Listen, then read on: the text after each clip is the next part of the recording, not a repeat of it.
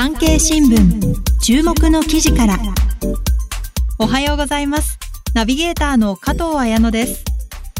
年が明けると心機一転、何か新しいことを始めた方も多いのではないでしょうか。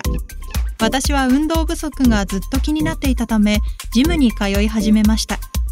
続けられるか不安ですが、ジムには大浴場があり、それを楽しみに今年いちねん継続していきたいと思います。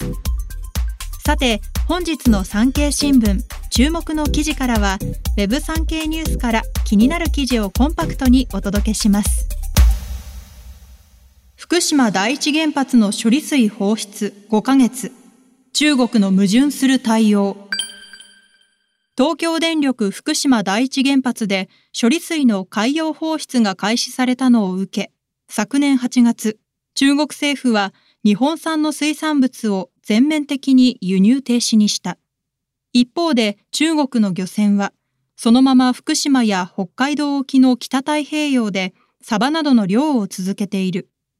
同じ海域で漁をしている日本漁船の日本産水産物を禁輸にしつつ、中国漁船による中国産は国内で流通させている。また、中国や台湾の エスエヌエス では、処理水の放出後、危険性を強調して人々の不安を煽る偽の情報が多数拡散した。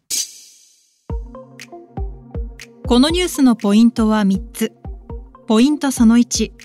処理水の放出開始後も、中国漁船は福島県沖や北海道沖の太平洋でイワシ漁、サバ漁を継続し、その数に変化はないようです。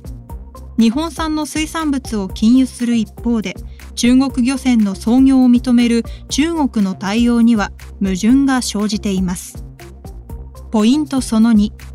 日本産水産物の全面禁輸措置解除のめどは立っていません。中国国内では日本料理店の苦境が続いています。ポイントそのさん、中国や台湾の エスエヌエス では偽情報が拡散しています。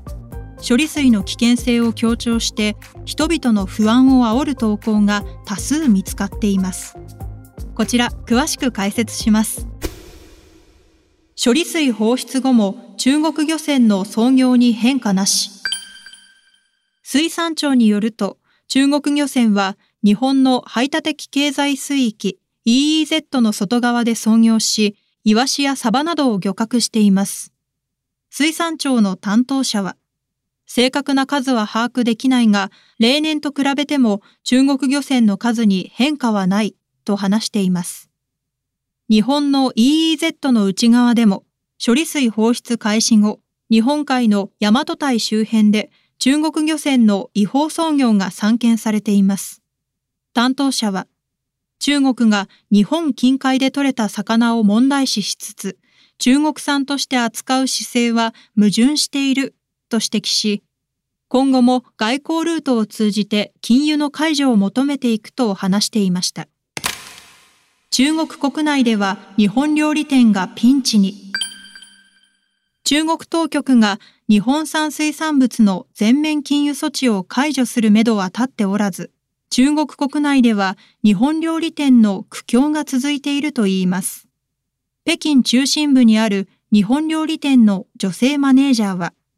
客足は減ったままです。常連客で何とか持ちこたえているが苦しい、と苦境を語っていました。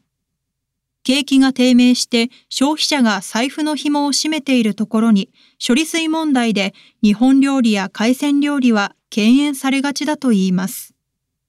中国税関総署によると、中国が昨年じゅうがつに日本から輸入した水産物の総額は、前年同月比、きゅうじゅうきゅうてんさんパーセント の減少。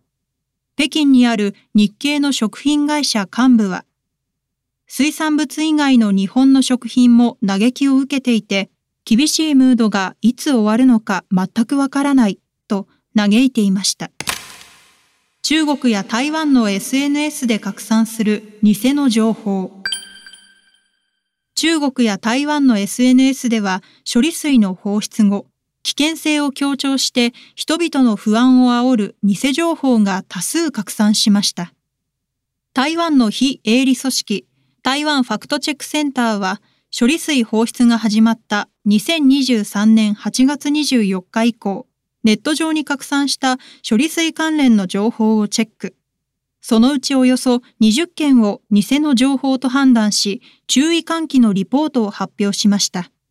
中には、福島県産の水産品を食べた岸田文雄首相が緊急入院したとのフェイクニュースもあったそうです。偽の情報の中には、処理水の影響で海中の生物が突然変異したとして、巨大化したエビやタコなどの写真もありました。写真の説明は中国で使用されている簡体字が使われているケースが多く、情報の発信元は中国であると推測されます。台湾ファクトチェックセンターが写真を精査すると、人物の立ち位置が海の中であったり、水平線が曲がっていたりと画像に不自然な点が多く、写真は エーアイ を使った合成写真と結論付けました。以上、産経新聞注目の記事からご紹介しました。関連記事は ウェブ 産経ニュースでお読みいただけます。概要欄のリンクからどうぞ。ナビゲーターは私、加藤彩乃がお届けしました。それでは、良い一日をお過ごしください。